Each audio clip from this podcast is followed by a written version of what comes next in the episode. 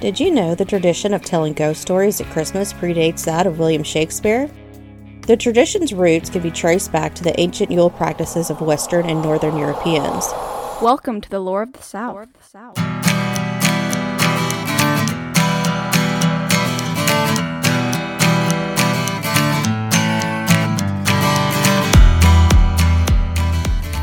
Hey y'all, welcome back to Lore of the South with me, Kelly Cruz.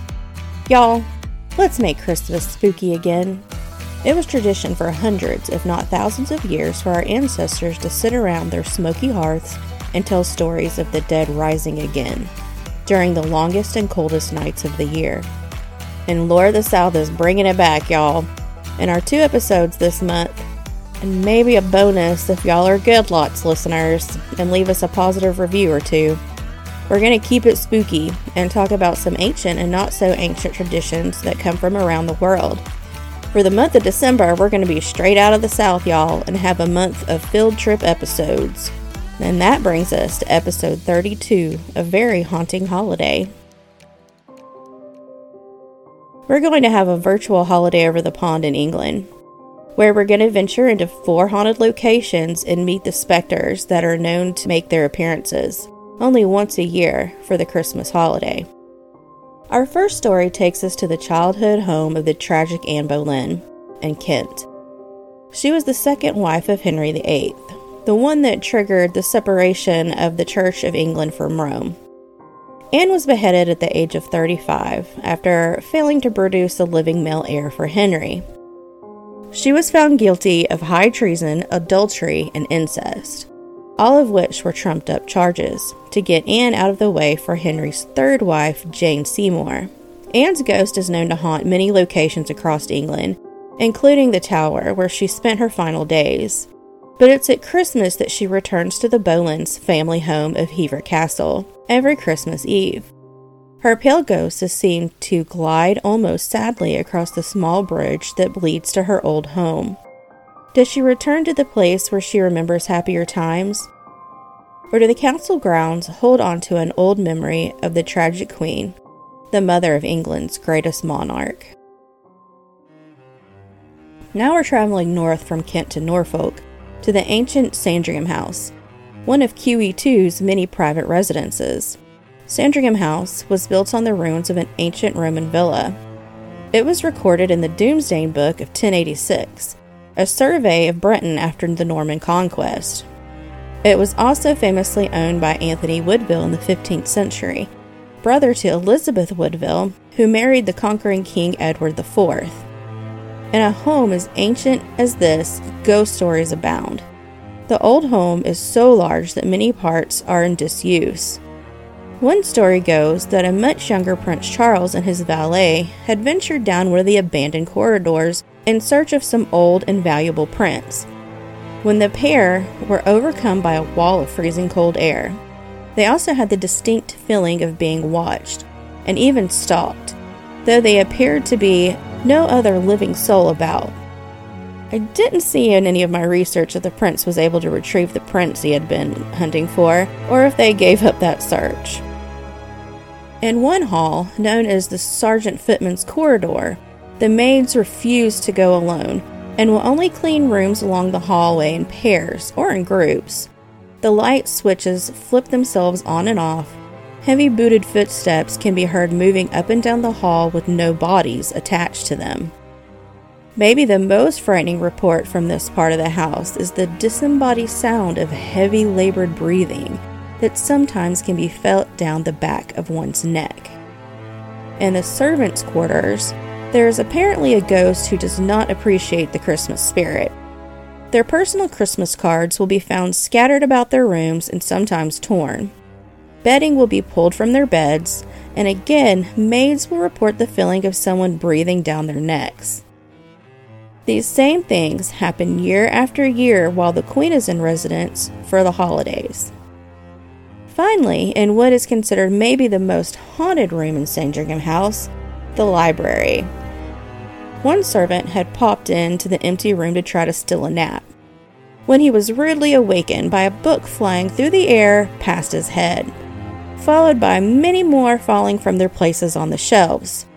he was still completely alone in the room, or it seemed to be. Other reports say the hands on the clocks will see, be seen to move on their own, not necessarily keeping the right time.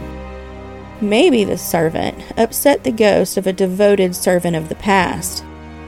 And he set about trying to set this new servant who dared to nap on the job straight in the only way a ghost could.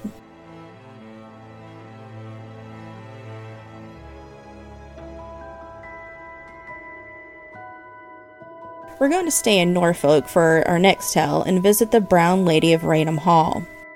The 400 year old hall has been home to the Townshend family for all of this time. Dorothy Walpole was married to the second Viscount Charles Townshend in July of 1713. She was beautiful and came from a very prominent and well to do family. And Charles was known to be the jealous and violent sort.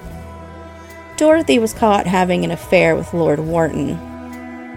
Charles then imprisoned the beautiful Dorothy in her rooms at Raynham. She was never allowed out and never allowed to see her children again. In some reports, Charles even held a fake funeral for the adulterous Dorothy. Dorothy lived out the last years of her life locked away from everything she loved.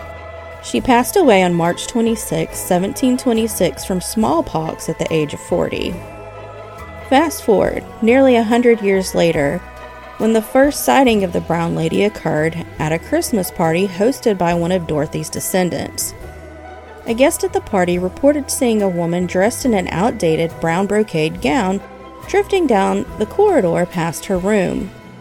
The next night, another guest encountered the Brown Lady this time on the grand staircase. Once again, she was described as being dressed in a brown brocade pattern gown, and when the guests looked into the apparition's face, where her eyes should have been were nothing but black sockets. A year later, another sighting was reported by Captain Marriott. His daughter Florence Marriott wrote the following story of his experience. He took possession of the room in which the portrait of the apparition hung in which she had often seen, and slept each night with a loaded revolver under his pillow. For two days, however, he saw nothing, and the third day to be limit of his stay. On the third night, however, two young men, nephews of the baronet, knocked at his door as he was undressing to go to bed, and asked him to step over to their room, which was at the other end of the corridor, and give them his opinion on a new gun just arrived from London. My father was in his shirt and trousers, but as the hour was late and everyone had retired to rest except for themselves, he prepared to accompany them as he was. As they were leaving the room, he caught up his revolver. In case we meet the brown lady, he said, laughing. When the inspection of the gun was over, the young men, in the same spirit, declared they would accompany my father back in case you meet the brown lady, they repeated, laughing also. The three gentlemen therefore returned in company. I have heard him described how he watched her approaching nearer and nearer through the chink in the door, until as she was close enough for him to distinguish the colors and style of costume, he recognized the figure, a facsimile of the portrait of the brown lady he had his fingers on the trigger of his revolver and was about to demand it to stop and give reason for its presence here when the figure halted on its own accord before the door behind which he stood, and holding the lighted lamp she carried to her features, grinned in a malicious and diabolical manner at him. This act so infuriated my father, who was anything but lamb-like in disposition, that he sprang into the corridor and bound and discharged the revolver right into her face. The figure instantly disappeared. The figure at which, for several minutes, three men had been looking together, and the bullet passed through the outer door of the room, on the opposite side of the corridor, and lodged in the panel of the inner one. My father never attempted again to interfere with the brown lady of Raynham. Over the years, the sightings of the brown lady have diminished. I wonder if she's found peace, or are ghosts like memories and just fade over time.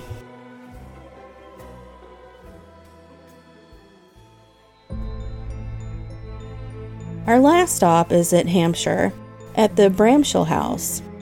They were planning a Christmas wedding for Lord Lovell and his bride to be. The grand home was festooned with ivy and garlands. Mistletoe hung from every doorway. For a bit of fun, the wedding party decided to play a game of hide and seek. The bride was to hide, the groom and his groomsmen would set out to find her hiding place. The first to discover the young bride would win a kiss for his prize.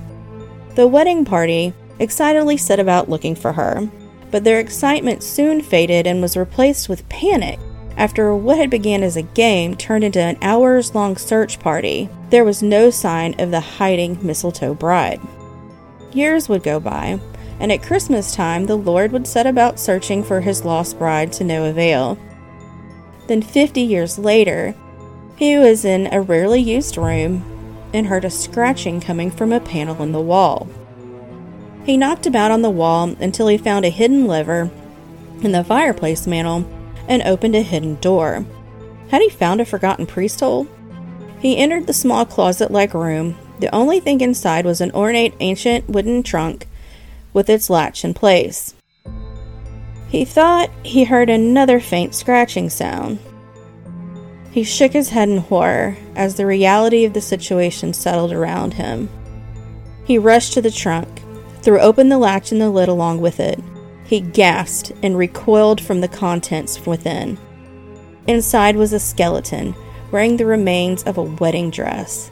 The inside of the chest had claw marks and broken pieces of fingernails embedded into the old wood, where the young woman had tried to claw her way out of her hiding place. But Lord Lovell finally knew what had become of his mistletoe bride. Side notes, and I think I have at least one for each story. First off, Anne Boleyn. I want to share how many of us remember the Order of Henry VIII's six wives. Divorced, beheaded, died, divorced, beheaded, survived. So that's Catherine Anne, Jane Anne, Catherine, and Catherine. I don't think they had very many names to go around back in the 16th century. Now, Sandringham House. So many stories come out of this house. And we say house loosely here. It's a dang palace. It's an ancient building built on top of an even more ancient foundations. The Brown Lady. I actually lean toward kind of believing this one I had my doubts until I looked up what smallpox can do to your eyeballs. This would explain the black eye sockets where Dorothy's eyes should have been. Also, don't Google smallpox eyes. Our last story of the mistletoe bride, Bramshill House, is also one of ancient origin, and it was also recorded in the Domesday Book. It's also reportedly the home of 14 ghosts, including that of the Grey Lady and of the Mistletoe Bride. Next time we decide to do a UK edition of Lots, we'll have to revisit Bramshill for sure. I hope y'all enjoyed our first Straight Out of the South episode this month. Did you enjoy these Christmas ghost stories? Maybe share them with your friends and family and start a new tradition. Oh, and what to recommend? I always struggle with this. I guess I need to think of them in advance. If you enjoyed these tales from the UK, check out the podcast Knock Once for Yes. It's hosted by an English couple who share listener stories and then tell the history and hauntings of different locations around the UK. And also, follow us on social media. Look for us on Facebook and Instagram. I always share pics that relate to each episode, and this one is going to be picture heavy. We really need y'all's positive reviews. You can leave them on, Apple Podcast or on the Lots Facebook page. We're fixing to celebrate our first podcast birthday and still have the same five reviews. Share us with your friends, help us grow. Have a show idea or want to get in touch? Email the show at loreofthesouth at gmail.com. And with that, we'll talk to y'all later on Lore of the South.